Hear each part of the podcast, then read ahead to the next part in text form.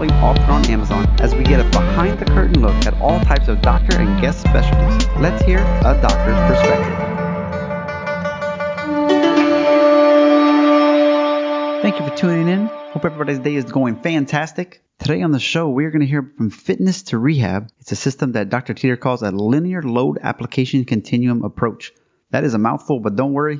He breaks it down very nicely with massive amounts of examples so that you can grasp what it is that he is trying to teach over at Southeast Sports Seminars. As you knew, last week was uh, the quadrant analysis part, so we're going to talk about that a little bit, as well as Factor with Doctor Todd Riddle. Those shows, if you're interested, Doctor Todd's is episode eighty-five. Doctor Papes is episode one hundred seventy-four. We mentioned Josh Satterly. His episode is one hundred twenty-six.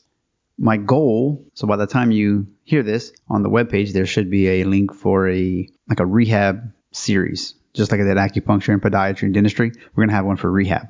And it's going to have the people that we just mentioned, plus about five others. So it's going to have so many different types of topics, approaches, reasons why. So if you were to listen to this, you would definitely um, want to spend some money to equip your office, to change up some things, and definitely to take one of these courses. So all the books that the guests have recommended in the past, including this one, you can go to a doctor's perspective dot net slash book list, and that'll take you directly to Amazon. Just search through those books and you'll find them.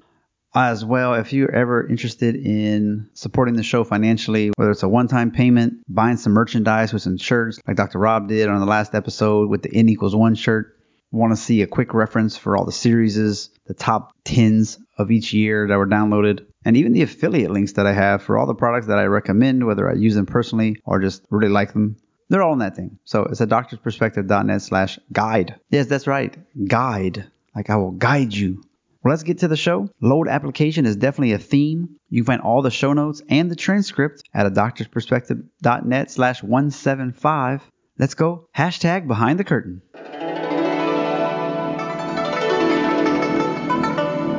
Live from Germany and Kansas City, Missouri. Today on the show, we are going to have a doctor who has created this whole program from rehab to fitness. And I think it's going to be a really good thing if you just haven't done a lot of rehab in your clinic and that's something that interests you. Let's give him some um, credentials here. Certified as a corrective exercise specialist and performance enhancement specialist from the National Academy of Sports Medicine. Strength and conditioning specialist by the N S C A, certified functional strength coach. He's certified in functional movement screen, selective functional movement assessment. That's that S F M A you may have heard me talk about from time to time.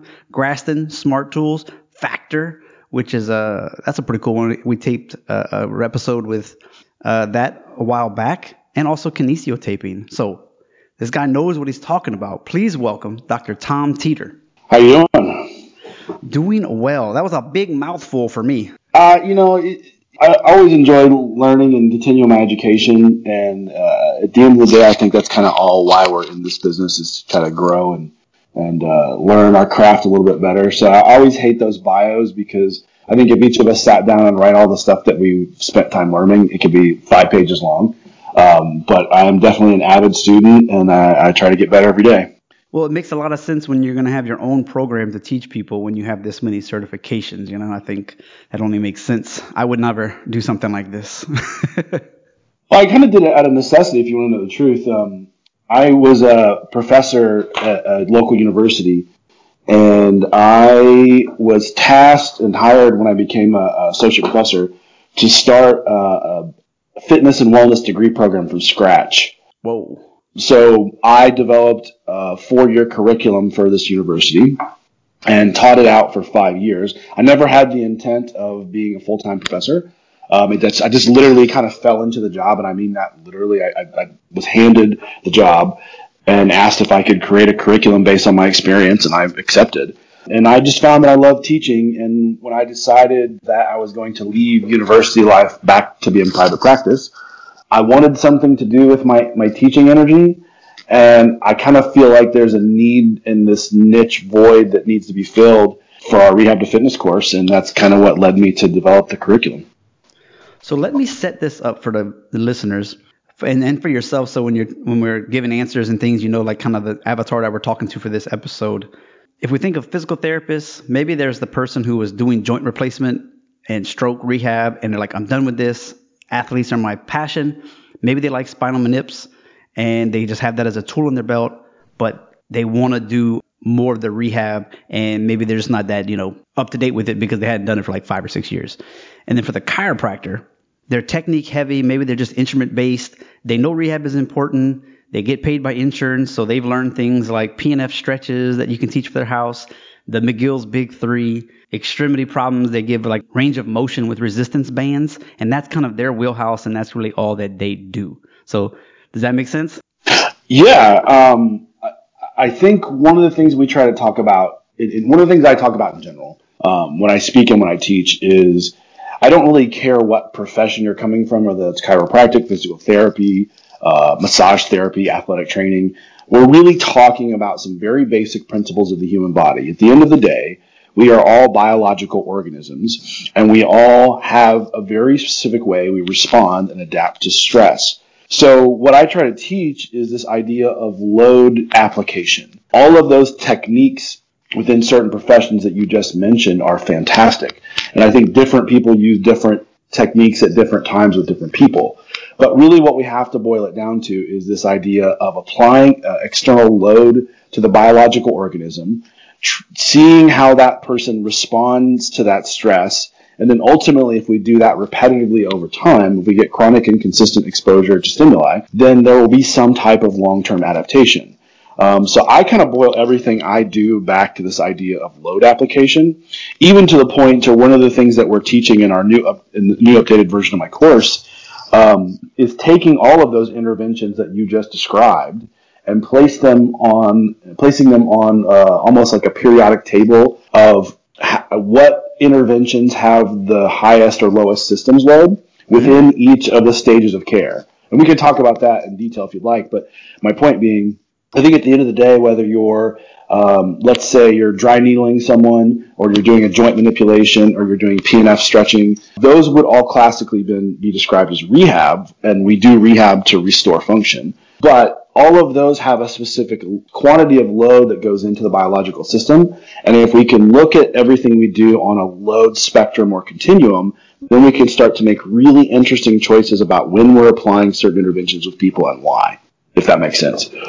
It does. So to whet our appetite, what would that be? Someone who wants to do full squats but can barely get out of their chair at the moment, or had some kind of injury? We can take that as an example. Um, one of the things that we teach is that there are basically six, I call them six stages of care, but it's on a, think of a linear line across a page. It's a continuum. On the left end of the spectrum is what we call acute management. Now, these are people that say that come in, have uh, a, a trauma, acute pain, swelling, inflammation, et cetera. So there are techniques and things we would do with that person in that stage of care. The next stage of care is what we're calling fundamental kinematics. Kinematics is just talking about motion. So we have stuff that's not moving, and we want to make it move. So these are things you might do like uh, joint mobilization, manipulation, instrumentation, uh, any manual soft t- tissue technique, some of the even factor, which is mm-hmm. obviously my preferred method. Um, those are things we would use in that category of care. The next ca- stage would be motor control. And that is where we're doing, whereas we're getting with, with the foundational kinematics, we're applying a uh, neurological input with our intervention. In motor control, we're trying to get some low threshold neurological or, or uh, motor output. So that's where you might use things like you were talking about with P N F, isometric contractions, uh, different types of, of graded isometrics or eccentrics in certain joint positions. Um, that's kind of our motor control bucket. And then as we get into the next stage, this is where the line gets really blurry, where the next stage is functional integration. And this is where we're starting to load body-relative movement patterns. We're looking at uh, body-relative strength, and we're really looking at the right progression or res- regression of load application um, under the force of gravity. So this might be your example of trying to get someone back to squatting. So if we use that example, and, and we can go down that road, let's say someone wants to squat in the gym, but they twisted their ankle and they've got acute swelling and inflammation. I'm, I'm just using this as one example. So we might do some things under uh, acute management. Maybe we're going to do some things like, if, if, if these are resources you have available, you might do something like a cold laser. You might do something like some compression flossing, or you might do some dry needling to help decrease pain and inflammation. We might start to do some ankle mobilization and manipulation. We might try to do some low-grade isometrics. And then ultimately, in order to get them towards their goal, we're going to have to put them under body weight load. So what we do in our course is we teach a series of progressions, starting at the last thing you would do with rehabilitation, and then taking them up to the most advanced progression of loading that particular pattern, which is a squat. Now, it is my belief, again, that if we're going to look at all of these things as an application of load on a continuum, I've just provided a very thorough and comprehensive linear application of load to get them from acute pain up to squatting. Now, in some instances, that there's other stages of care that we might need to go through. Let's say that person needs to be able to, they're, maybe they're a basketball player, and they need to be able to squat to jump for basketball. Well, then we're going to, the next stage of care after uh, functional integration would be progressive kinetics. Kinetics is just about forces and rate of force development. So we're going to have to get that person jumping again with a very specific progression of, of load application with jumping. And then once we've got them body relative strength with the squat per se, and we've got, we've got their ankle moving because we've decreased pain and inflammation, we've mobilized the joint, we've got them back squatting, and now we've got them jumping. Ultimately, they're going to have to go back to practice or go back to competition, which is our last stage of care, which is foundational capacity. Like, we want to get them uh, performing skill acquisition. We want to get them doing change of direction. We want to get them doing uh, some type of work capacity. So if we use those six stages of care along this linear continuum, every intervention that we see in chiropractic, physical therapy, rehabilitation, athletic training falls somewhere within those six stages of care and within that linear application of load. And so when I teach my course, that's how we try to frame this idea of, of rehab to fitness, if, if that kind of makes sense. Yeah. When you take your course, are we expected to have taken other classes, McKenzie or S F M A or Factor or anything like that, or can we learn it all from you? So let's let's play with that a little bit. My course was originally designed because so the way so let me backtrack a second. I teach my course through Southeast Sports Seminars. It's Doctor Todd Riddle and his wife, Jessica. They're fantastic to work with. Uh, Doctor Riddle teaches the the, uh, the Factor course, which is uh, functional and kinematic treatment with rehab. So it's basically teaching the principles of rehabilitation, right? Yeah. So I think it's very helpful if someone has had that course, and then we can build other things off of that, because there, Todd teaches the rehab and sports medicine side of our equation, right? And a little bit of everything too, like from the bands to the tight bands to everything. That's what I'm getting. That's what, exactly what I'm going to say is, when I have discussed this with Doctor Riddle, and, and if he was on here, he would we would have the same collaboration in that when I came up with these ideas of looking at the stages of care and then looking at what one would need to know. Now, there are other courses that you might want to take to have a better understanding of each of the interventions in those stages of care. But ideally, in our mind, if you could take something like a Factor course that does go over things like, in that class, I do believe they talk about vibration and percussion. They talk about, mm-hmm. um, he talks about cold laser and acoustic wave, although it's not something they're particularly teaching. Um, he does go over myofascial decompression with cuffing, compression, flossing, and uh, uh, instrumentation with movement. Um, those are all very important parts of the rehab continuum. So what my class does is starts where his class leaves off. Pause real quick. I lost connection apparently, and you just said it, it bridges Todd's stuff with your stuff. Sorry. So what, what the Rehab to Fitness class does is it's trying to bridge, in, in sports medicine and conservative care, there's a bridge between rehabilitation and fitness. Now, it is my belief, and many others that think like me, that if there's a bridge between your rehab and fitness, you're doing the whole thing wrong. So what we tried to do, and in, in, in Doctor Riddle's Factor course, he goes over all of the principles of rehabilitation and, t- and touches on many different aspects of things that would fall under the first three stages of care: acute management, kinematics, and motor control.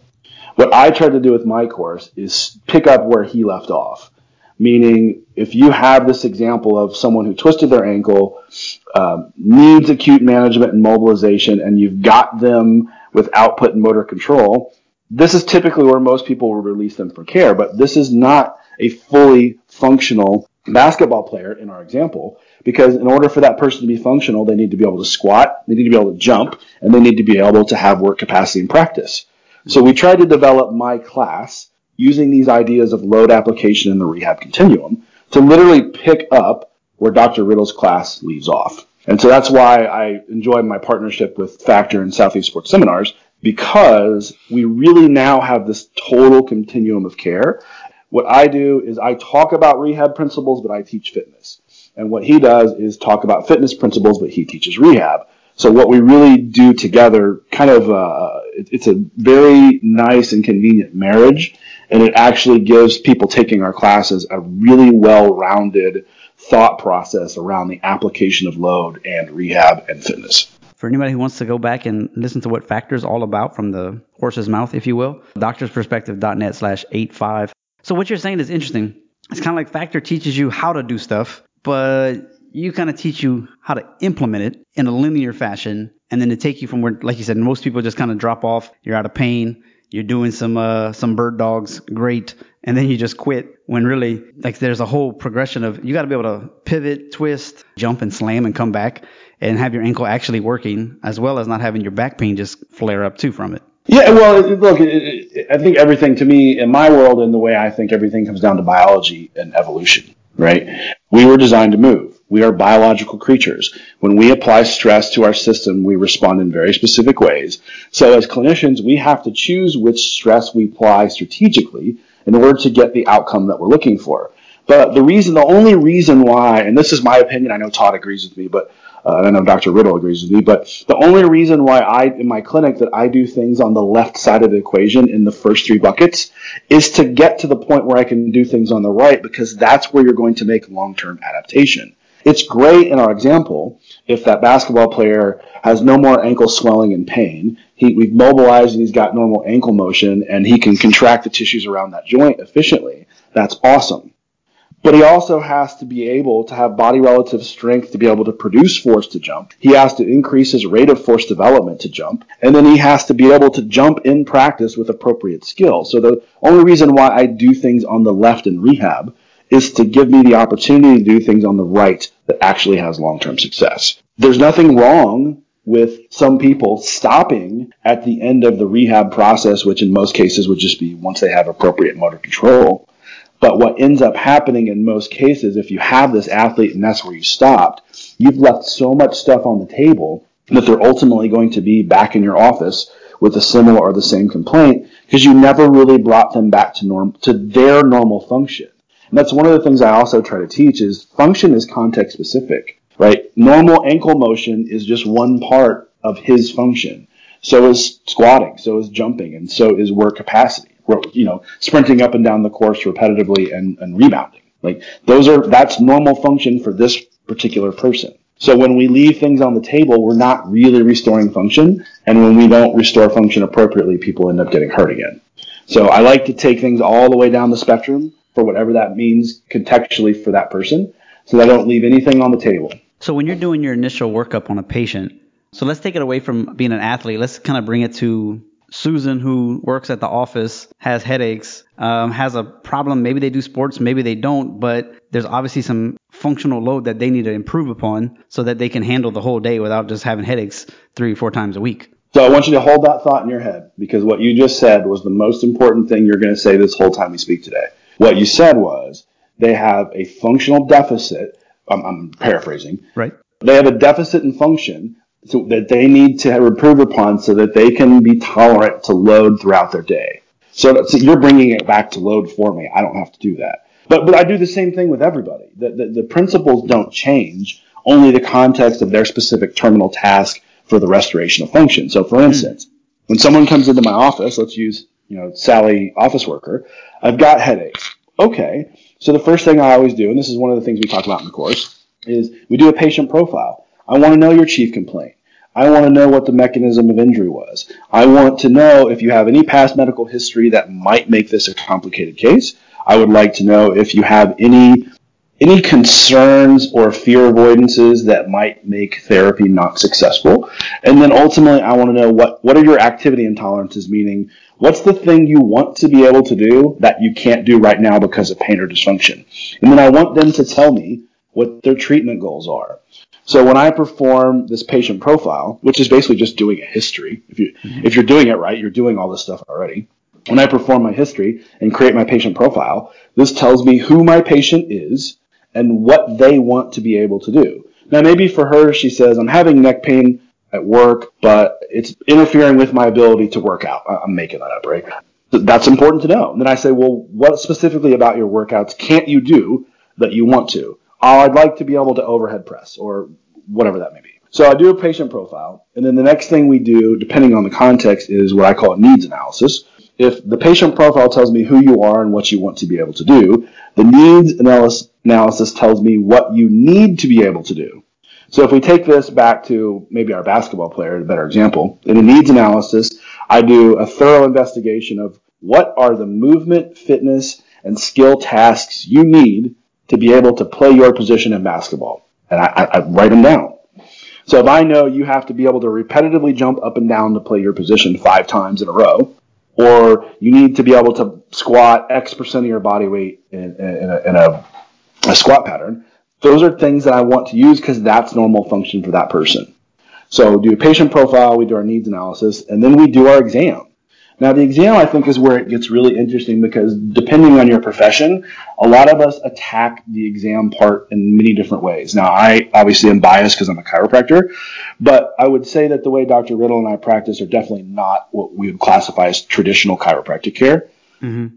When I do my exam, the first thing I always do is I'll see if we'll do some, some uh, mechanical sensitivity or orthopedic testing. Now, obviously, orthopedic testing doesn't always tell the whole story, but at least gives us an indication of what tissue may be pathological, irritable, dysfunctional, et cetera. And so we'll do some uh, orthopedic testing looking for mechanical sensitivity. Then we'll see if there's any contraindications. If you do uh, an A C L drawer test and you have massive pain, well, you may have an A C L tear, and there may be an indication for some other type of special testing, right? Now, in the absence of any type of contraindications, then we're going to move forward into our assessment. Now, this is where you mentioned things like the S F M A. That is obviously my preferred method. Uh, I think it's a very thorough investigation of global movement and reduction of movement to try to isolate particular problems, but that is by no means the only way to get to the end point of where you're going to intervene. This is also places where things like McKenzie comes in. Like if you have an, a person with chronic or acute back pain, you might try some end-range loading to see if that alleviates some of their symptoms. If that does, it might take us down a different road. If it doesn't, we may want to look at a more global movement pattern to determine if that's contributing to the person's pain. And you teach some of this stuff in your course too? No, so that so that we don't teach in the course at all. That's just my thought process okay. of, of where we're at. So once I do my exam, I've assessed the problem, we come up with our either functional or structural diagnosis, and then we have to pick an intervention. And in the intervention part, what we're really looking at is, of that stages of care, where do we need to start? What is the intervention I can pick in each of these categories that has the lowest systems load? And when we talk about load, I think it's important to think of it like, uh, the way I try to describe it's like medication. If you have a headache, we'll go back to your headache person. If you have a headache, and you go to the doctor and they say, you say, I have a headache, doctor. What do I do? They say, well, we want you to take Advil, but take a minimum of four hundred milligrams and a maximum of eight hundred milligrams. And that should alleviate your headache or relieve your pain. Well, in this instance, four hundred milligram is the minimum effective dose. That's the minimum amount of, of th- dose of thing you need to take to feel some type of systemic effect. And eight hundred would be the maximum effective dose. Now, at some point past that, you have the maximum tolerable limit, which is the most you can take without adverse effects happening. So whenever we choose interventions that fall within these stages of care, we always want to pick the intervention that has the minimum effective dose. We don't want to give someone nine hundred milligrams of uh, ibuprofen or Advil in this example if four hundred milligrams is going to do just fine. I also like to use the description if, about alcohol. If you and I were going out to the pub and we were going to do some shots, I equate load to shots. If you're going to have some drinks, you want to have just enough to have a good time, to feel a little buzz, not enough to be passed out on the floor. Yeah. I think too often what we do with our interventions, and I have been guilty of this in the past, is sometimes we jump automatically to the maximum effective dose, and it's too much for the body to adapt to in an acute amount of time, and we see adverse side effects. So instead of making continual forward progress, we apply too much of a dose, and now we're stuck in this kind of holding pattern while the body has to recuperate from that. So what I try to teach is thinking of things in terms of minimum effective dose. Now, again, where my class starts with Rehab to Fitness is if we're going to talk about body relative, fu- fundamental movement patterns, body relative strength, and progressions and regressions for each individual movement pattern, that's where we start. We kind of discuss these topics that we just touched upon, but that's not the majority of our course. If you wanted more information about that, it's in the course. But that's where things like Factor and Doctor Riddle's class comes in. I'm not going to teach you how to do a patient exam because most of us should at least have some semblance of it. We will talk about it, and we'll talk about the importance and where it fits into our overall model, but I'm not going to teach you how to do a patient history. I'm going to teach you how to appropriately apply load to these particular contextual situations. What I like about what you're saying is, well, let me put it this way. What type of visits are we talking about here? Most of us are insurance-based or trying to become cash or whatever, but we always have to worry about finances. This kind of sounds like something that could be a six to eight-week situation. Is that the case, or can it be done in eight visits? It depends. Like everything has context. I, and that, that's one of the things I, I try not to answer broadly because everything's a contextual situation, but I can give you some some some ideological principles that we can at least have a discussion about. If we're going to agree that we're biological organisms, and we're going to agree that chronic and repetitive exposure to stimuli is what elicits long-term adaptation, and that's what we're shooting for, right? If a tendon is irritated or it's degenerative for some reason, we are trying to stimulate some type of long-term adaptation in that tendon to make it more robust to stress. We know that chronic and repetitive exposure to stimuli takes time. You can't, and, and let's say you do two visits a week for a month, in eight visits in this in this example is not enough time for a tendon to adapt to that type of stress. So sometimes things take longer. And I'm very upfront with the people that I work with about not only what I think the prognosis of their condition will be, but how much time I think it's going to take. And one of the other things that I've really, and I don't know, uh, I haven't talked about this part too much, but one of the things I'm kind of doing in my practice is I've really been describing people's ailments in kind of four categories. Something's either pathological, meaning it's damaged, it's torn. Like let's say you have an A C L tear. That's that's pathology. You have a fracture. That, to me, that's pathology. With pathology, there's a certain time frame for each tissue that it takes to heal, whether whether or not there's a surgical intervention or we intervene clinically through rehabilitation. Something can be irritable. If something's inflamed and pissed off, there's a time factor associated with how long it takes for that to get better. If something's dysfunctional, cool. That's a little bit easier to treat because it's not broken. It's not pissed off. It just hurts. And it's just because something's not working the way that it's supposed to. And kind of as we know as clinicians, pain is such a multifactorial thing that in my world, as long as it's not, something's not pathological or irritated, that's a whole whole lot of an easier road to, to apply load for long-term change than it is if something's broke or, or inflamed, right? And then the last thing would be if just something's weak. You're just not very strong. You need to get stronger. Well, great. I have th- that is the app. That is the fundamental concept of load application is we need to adapt tissue to improve resiliency, and we call that word strength. We need to get you stronger. You're just weak. And you're not saying they have to come every three days for the next six weeks. It could be, hey, you're at a spot where you can go do this at your house or at the gym. I showed you what to do. Do it. Unless you kind of subscribe to like a Josh Satterly. No, no, no. We are the gym. Well, I, you know, so here's the thing. I'll, I'll be honest. I do both of those things. I know Josh, and I obviously respect the work that he's doing, and we've had conversations about this. But in my practice, and, and I can backtrack this too, is I do not believe in the idea of maintenance care. I think that is the, the crux of the problem with the chiropractic profession. I don't want to speak for other professions, but I can only speak for my own, is we have people hooked on the idea that a consistent weekly, biweekly, or monthly load application of force into a joint, that is manipulation, is going to create long-term health and longevity. That's nonsense. It's nonsense. The only way to create long-term health and longevity is through consistent and repetitive application of load, that is which we call exercise, right? So in my practice, I will use, remember what I said, I'll use rehab to get someone to the point where they can exercise, because I know that's where I can create long-term change. The idea of maintenance care in my practice is a structured, consistent exercise program. So I have, for example, and I, I love telling the story, I have a client that I will see this evening at five thirty in my time, and I teach a, twice a week I teach an adult fitness class, and I have for the last fifteen years. Pretty much the same people, same five, six people that's been for fifteen years. All of these people are fifty-five, sixty plus, and all of them are healthier, stronger, and fitter fifteen years later than they were when we started. And I can tell you consistently that of these five or six people that are in my class, I think the last time that I saw one of them clinically in my practice was probably five to seven years ago. Wow. Um, to me, that's maintenance care. Once I get you out of pain and moving with normal function, we are going to continue the long-term application of load to your system that creates long-term biological change, that makes you more resilient to stress, and makes you more capable of performing life tasks at a higher level. To me, that's maintenance care. So I do absolutely espouse to, to Doctor Satterley's app, uh, suggestion that we all should own a gym. Mm-hmm. Uh, yes, I agree with that. Who better, assuming you have the requisite knowledge, and that's why I have a course to teach the requisite knowledge, but assuming you understand these ideas, who better than people in our profession to talk about long-term maintenance of health through application of load? Because if you agree with everything I just said, that if we break down every intervention we do on the six stages of care down to an application of load, who better to have that discussion than people in our profession? I wholeheartedly agree with Doctor Satterly. As a matter of fact, I, I listen to his podcast, and every time I, I, I listen to it, I, I take a little nugget away, because I, I, we're speaking the same language.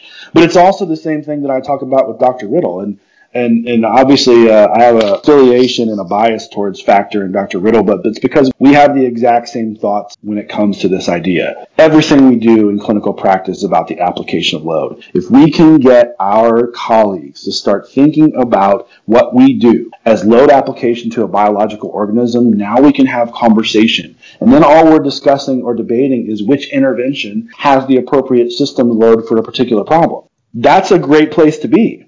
We're not quite there yet, and hence that's why I have a course. Do you think that you could take a subluxation-only chiropractor who was doing thirty-six visits three times a week for ten years, take Factor, take your course, and they could actually do this? That's, that's a loaded question. Do they want to do it, or am I making them do it? Yes, they want to. They, they've realized that this is not what they should be doing, and they need to learn rehab and soft tissue work because whatever reason, they've had a, a life change, and they think this is the best way for thing, best thing for their patients, but they're just behind the eight ball and the, the knowledge. Yes. If, if all you're lacking is knowledge, then we can teach. Because, I, look, I, could, I, I say this. Give me a new graduate as an example, right? And let's pretend their their experience in practice is zero. So they have no particular bias coming into this. They need systems. That's what I'm going to say is, is if a lack of knowledge is the problem, well, we can teach you systems to do everything that we're just describing. In my course alone, we have thirty hours of content, sixteen modules, of which the first three are entirely based on the creation of systems to, to implement this idea. So I absolutely believe that you could take a subluxation-based chiropractor and teach them how to do load application through rehabilitation. one hundred percent, I think it's possible. The problem with that contextual question is most subluxation-based chiropractors don't want to do what we're describing because it doesn't make them as much money. It's a lot of work. And it's a lot of work, and it do, in the beginning, it doesn't make you enough money. Now, let's tie everything back to what we were talking. If you're talking about Doctor Satterley's Uh, systematic, his idea of clinic gym hybrid. Like, if, if you have less people you're seeing on a weekly basis for maintenance care, so those are less hours that you're spending applying interventions to people at a lower price point than what you would, let's say it's, I don't I don't know how it is where you're at, but let's say it's, if you do an adjustment, it's fifty bucks, right? Whatever. Okay, so you're seeing someone for however long, ten, fifteen, ten minutes for an adjustment, fifty bucks. If that person is giving you three hundred bucks or three hundred fifty dollars a month in your gym, right? Mm-hmm. Is that not very appealing? To, it means less work I have to do, and they're going to get better care because they're getting long-term adaptation. Why would that not be appealing to someone? Well, the reason why is because they either don't know what to do, and sometimes that's embarrassing because if you've lived your whole pra- practice existence based on this outdated subluxation model, mm-hmm.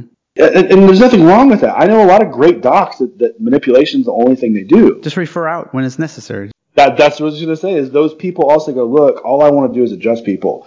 But if someone comes into my practice and needs something a little more involved, then I'm going to send them to someone else. And they have a team of people that they refer to. And that's one of the things we talk about ad nauseum. In the, I think that's okay. It's totally okay. Know your lane. That's one of the things that we talk about. In the second module, it's all about creating a system. And part of that is building an integrated support team. So in, in my world, I like to do a lot of this stuff myself. Mm-hmm. But in some environments, I have athletic, in other environments that I've worked, I've had medical doctors that I've worked with that I refer to for certain things. I've had athletic trainers I've worked with for certain things. I've had P Ts I've worked with for certain things. And then I've had fitness coaches that I've worked with for certain things. So if you don't want to be the one that, per se, let's say you're just the one that you want to adjust the ankle in our basketball analogy, that's great. Be the best ankle adjuster in the world. But also know that there's more to care than just that one bucket, and be able to refer to other people for the other things that you can't or are not willing to do. That's just good care. And what happens is your practice starts to grow because you're like, hey, I had this happen with an athletic trainer. I'm really good at dry needling, and I'm really good at taping, and I'm really good at ankle exercise. But I, I can't adjust the ankle, so I'm going to do those things. I'm going to send the person to you for manipulation. You're going to send them back to me, and we're going to keep going down that spectrum. I'm like, okay, cool. I'm just I, one person I have to do uh, one intervention with. So to to get back to your, your statement, like I absolutely think you could teach a subluxation-based chiropractor to do this. They just have to want to do it. And unfortunately, it takes a lot of work. An average visit for me can be about, uh, when I'm actually doing rehab, is about half an hour, sometimes even more. Mm-hmm. Half an hour, forty minutes, forty-five minutes. Usually my visits are about half an hour, and I'm doing a lot of work. It's thirty minutes of hands-on care. We may do some acute management. We may do some kinematics with mobility. We may do some motor control, and I'm going to put you under load. My office is pretty unique that I have like fitness equipment in my office. So mm-hmm. almost every day, someone's under some particular progression or regression of a load application because that's where I need them to be. So yes, I think you could do it. They just have to want to be able to do it. All right. And if you're interested in Doctor Satterly's episode, he was on the show as well, episode one hundred twenty-six. Let's switch gears. I want to respect your time. You have your own clinic as well. Like you see patients, you don't just teach.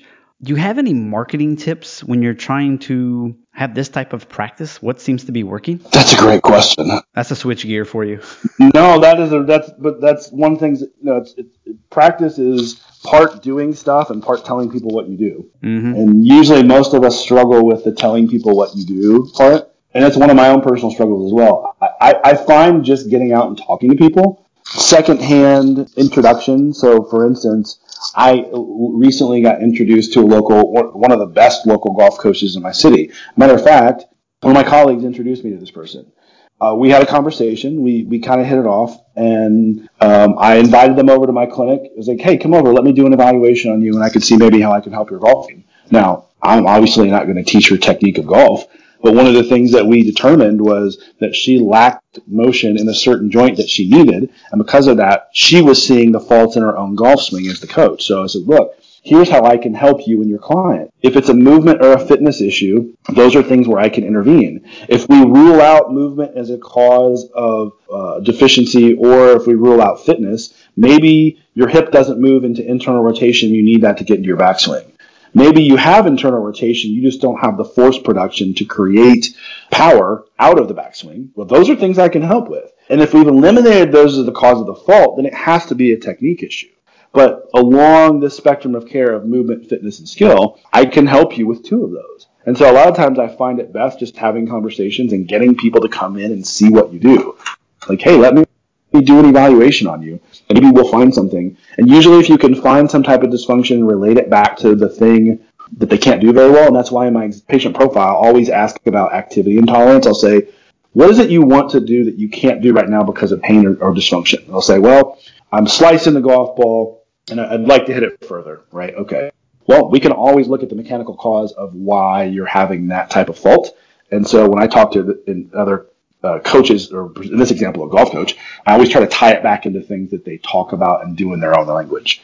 I also find that a lot of times results is is the biggest word of mouth thing you're ever going to have. Once you help one person and like, hey, I got ten yards on my drive, saw Doctor Teter, and he fixed my hip problem. The next thing you know, in the next round of golf that person plays, you got five people calling you and be like, hey, you helped Kevin. Can you help me with my problem? Now, I'm obviously just relating that back to golf, but it, it goes with kind of Same everything difference. in general. Yeah. So, you know, marketing is one of those things where I know language matters, and that's why I'm very strategic about the things that I say when I'm talking about what I do. But I think at the end of the day, personal relationships with coaches and trainers has been the biggest thing that I've ever done. Going out and talking to coaches, telling them what I do and showing them how I can get them results. And then going out and meeting personal trainers, because now I have a course in teaching personal trainers how to do uh, exercise-related things. Mm-hmm. I can go speak the language with them, and I'm like, hey, you know, what, what what's the biggest issue you have with your clients? And like one of my very good friends is a local personal trainer, and we've had this conversation. He's like, you know, a lot of times people will stop working with me because they get hurt. Not that he's doing anything wrong. It would be something externally, like, you know, they went skiing and they, you know, tweaked their knee and now they can't come back and work out with me and squat. And it's like, okay, well, we can have a process where if so that does happen, we can identify where some of those problems are, and we have a system of care where they can come see me. I can help them restore, in this case, knee motion or whatever it may be, reduce pain, restore function. And then I can send them back to you. So if your biggest problem is people have pain and that allows them not, that because of that they can't exercise, I can resolve that for you. And then just showing them how. So uh, it's basically forming relationships and having conversations is, to me, is the absolute best thing you can do. Yeah. Unfortunately, it's a little bit of a slower climb if you're new to an area, but for sure. But if you've been around and you're trying to switch gears, or you just need to start marketing more with what you're doing, start kicking the bushes. Who do you know? Coaches, in, in my world, coaches and trainers have been like a gold mine. Um, co- coaches particularly, uh, I, I've been so lucky. And, and again, I, I don't want to like say that my experience has been the norm, but I, I'm, I'm just in a great area in my city. Uh, a pretty affluent area. A lot of people know a lot of people, and as I've introduced myself to coaches and, and had conversations, um, it, it's just been relatively not. It's not always easy, but it, word gets around, and if you do a good job and, and people start seeing results, the phone starts ringing, and mm-hmm. you know, it's. I've been pretty fortunate. I, I've been really lucky with coaches, and and if I were to have some advice to a young person starting a practice or uh, someone that's going to an area. Make a list of all the coaches in the sports or activities you have interest in and just start making phone calls. And eventually you only need two or three really solid coaches to start referring a patient before you get a busy schedule. Perfect. You ready for the last two questions? Yeah, go ahead. All right. You're married. One of the things I, I talk about on the show always is who cares if you have uh, thirty thousand students underneath your belt and then you lose your wife, you lose your kids, and you have half your money. So is there any tips that we can do to keep our marriage healthy and happy? Oh, that's a great question. Um, how would I answer that best? I, I think I would say uh, always appreciate your spouse for how they contribute to the relationship. I think sometimes if you've been married a long time, sometimes you start to lose Uh, an appreciation for who your partner is and, and really what they bring to the relationship. And then just make sure you find time to show gratitude to that person for the positive things that they do for your marriage. Um, I, again, I, I feel very lucky that, um, you know, my wife and I have such distinctly different personalities, and marriage is hard and it's not always easy. But I think if you find someone you respect and you commit to creating a life with someone and you work hard at showing gratitude and appreciation, I think you'll make it. And my marriage, you know, my wife is the logical, I call her Spock because it's basically all logic, no emotion. And I'm the emotional one. Like you, if, if you start talking about my kids or you get me talking about a certain subject matter, I definitely get emotionally involved. And sometimes when we do that, we start to lose all rational thought. You know, I mean, that's just how people are. Yeah. And she's the logical one. So I, I think if you find someone where you both bring positive attributes to the marriage, you can constantly show appreciation for those particular attributes and just show love and kindness to your partner. I think you'll be okay. It's a fantastic answer. Okay, and the last question. Books, they could be about relationships, personal development, or even rehab, et cetera. Anything you want to lay on us? Oh, man, that's a hard question because there's so many amazing books. I know, right? If I'm talking about rehab, if we and there's there's other ones, but um, it depends on your flavor. But I I really like the movement book by Gray Cook. Mm-hmm. Um, it was a really good starting point in my thought process and application uh, of just movement principles. Um, I really like, and then, then there's other ones in fitness. Like if you've not read Super Training by Mel Siff, um, that's a if you're going to talk about load application, that's like the Bible um, of books. It's it's it's hefty and it's it's heavy, but definitely worth the read. It's something I've had to read quite a few times. One of my favorite books, honestly, right now is is Sapiens, and I'm trying to remember the the gentleman's name who wrote the book, but it basically talks about hom- the history of Homo sapiens and evolutionary biology. Mm-hmm. And it's one of the things I talk about a lot in our class, because if we're going to talk about function, uh, we have to talk about what was man intended to do. Well, man, as a Homo sapiens, early on, we were hunter-gatherers, so we would do a lot of gathering, certain people. Right? We would walk long distances with aerobic endurance, and then for the hunting, we would do intermittent sprinting for work capacity, to, to hunt down buffalo and, and a group of a pack of people and get food.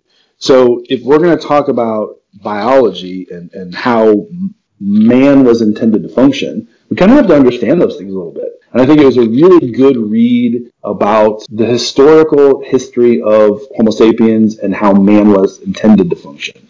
And then if we can use that information, if we were meant to walk long distances, like early Homo sapiens would walk eleven to thirteen miles every day, if not every other day. So if we were meant to have aerobic capacity, and we don't, the further we get from our intended function, the closer we get to pathology. Duh. Yeah. So it's kind of an eye-opener. Um, just looking at the, the history of Homo sapiens. Um, there's a lot of really good books out right now. That I have a list that I keep, and I don't remember all the authors' names, and I could send them to you if I if I think about it. But there's a really good book on sleep right now. Uh, Doctor Riddle, uh, and, I, and I can send it to you when I think of the, the author's name. But why I think it's called Why We Sleep. Uh, yeah, I think that's the title of the book. And it, there's a couple books on sleep, but it, one of the things we teach in the class is there is a hierarchy of things that we need from, from rehab, fitness, and athletic development. And the first thing on the list, sleep. If we are going to be able to adapt as biological organisms, we have to be able to recover from stress. The, the main way which we do that as Homo sapiens is by sleeping. And so if we can understand why we sleep, how we sleep, and ways to improve those functions, we'll be able to recover better and be able to adapt to long-term stress. So There's a, it's, it's just a great subject matter. And then as we just work our way up the pyramid, there's so many other – it's a really loaded question because there's so many great books out there. And I don't think I prepped you enough time to pick the five you like the best.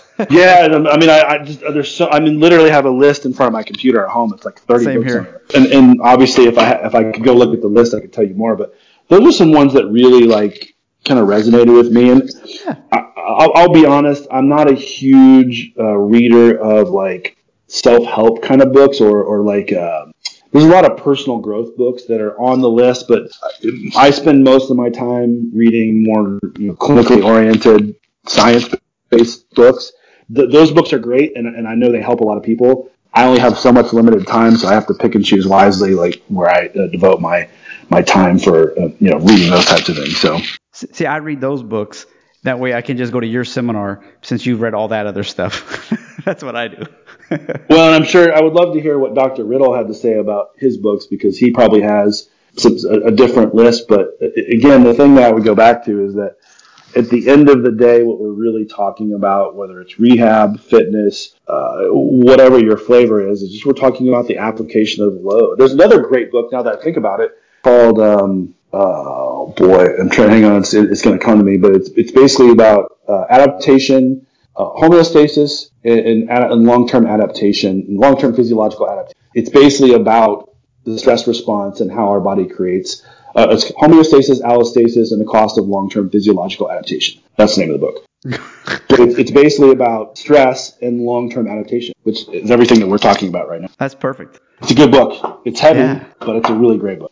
I'll add all of those to the uh, Amazon book list that I have on there for people to look at so they can awesome. Easily access it. Well, where can people get more information? I will have a link to everything on our show notes page, including the long U R L to your exact course on Southeast Sports Seminars as well. But any short U R Ls or anything else that you want to promote before you go? Sure. Um, if you want to uh, get more information about the course, obviously you can go to southeast sports seminars dot com.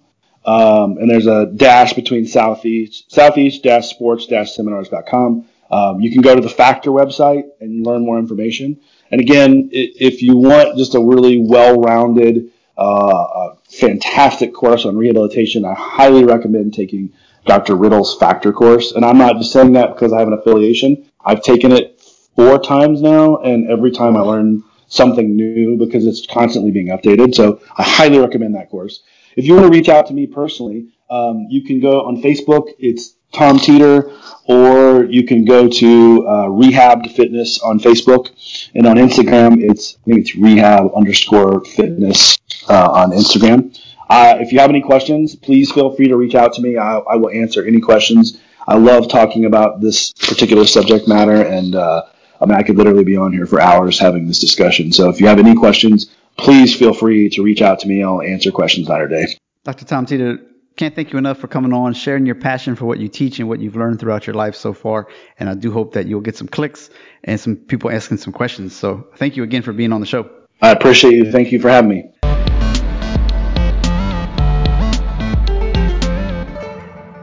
Another great interview has ended. While you're on your phone, click that review button. Write up a nice review for me. Five stars if you could. As everyone says in the industry, it'll help other people to find us when we have enough rankings. Not to mention, I'll mention you and your review on an upcoming episode. If you follow me at all on Instagram, you know you only get one link. So I use a link tree. And so it's a doctors perspective dot net slash links with an S. And that's going to give you everything you need to know. The top episodes of twenty seventeen and twenty eighteen, the podiatry series, dentist, acupuncture series, holiday twenty seventeen, financial series, how to write a review, how to support the show like buying a cup of coffee, getting swag like t-shirts, the Today's Choices Tomorrow's Health book, that's the blueprints for better health, exercise, picking food correctly, and financial. And then, of course, bundle packs, which can get you the No Needle Acupuncture book for forty common conditions, including the electric acupuncture pin, at a great deal. The resources page has some of the products that I like. It's uh, affiliate style, so if you buy something from them, I get a piece of that. Just like on the show notes pages, if you buy a book from clicking that link, I get a small piece of that as well. So I really appreciate that. Things like Screencast-O-Matic, PureVPN, Missing Letter, JLab speakers, Prolone, Edge, or Hawk Grips. Uh, once again, if you do need any coaching on how to improve some of your blood work, drop weight, and the Prolone diet, fast mimicking diet, five-day plan, let me know, as well as if you just need some coaching, whether it's health, whether it's marketing, whether you need some practice growth, et cetera. Reach out. Facebook, Justin Trosclair, M C C. Of course, out of doctors perspective dot net on the top right, you got all the social media icons that you can imagine. Click your favorite and reach out. Thank you so much for tuning in. Please tell a friend, pass it along. You can go to .net slash listen. It's just that easy. It'll open up right in your app. And don't forget, I appreciate you. Listen, critically think, and integrate. See you on the mini-sodes on Thursdays and Saturdays. Hope you're enjoying those. I'm definitely having fun summarizing these podcasts in less than ten minutes for you. You get the nuggets without having to waste your time. Have a great week.